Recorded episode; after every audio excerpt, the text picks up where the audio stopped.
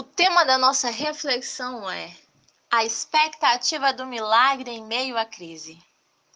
Vamos meditar em Deuteronômio, capítulo 29, verso 5. E quarenta anos vos fiz andar pelo deserto, e não se envelheceram sobre vós as vossas vestes, e nem se envelheceu o vosso sapato no vosso pé. Há milagres no meio do deserto. Muitas vezes nossa esperança se limita ao fim das coisas. Acreditamos que tudo dará certo no final, apenas no final. Somos limitados e ignoramos o favor e graça de Deus durante os processos dolorosos da nossa vida.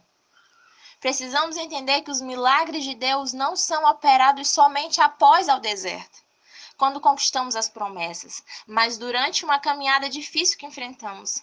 Deus opera os seus sinais e maravilhas em nossas vidas. Pode ser ensinamento, livramento, exortação, cuidado e bênçãos que vão além do nosso entendimento. Foi isso que ele fez ao povo na antiguidade e continua a fazer em nossos dias. O povo de Israel estava em direção à terra prometida, a grande conquista de suas vidas, mas nesse caminho eles foram moldados e preparados para viver o que Deus preparou para eles.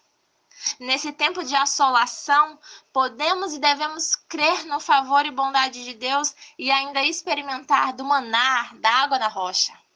Podemos experimentar a porção do sobrenatural de Deus em tempos de crise. Você está enfrentando um deserto?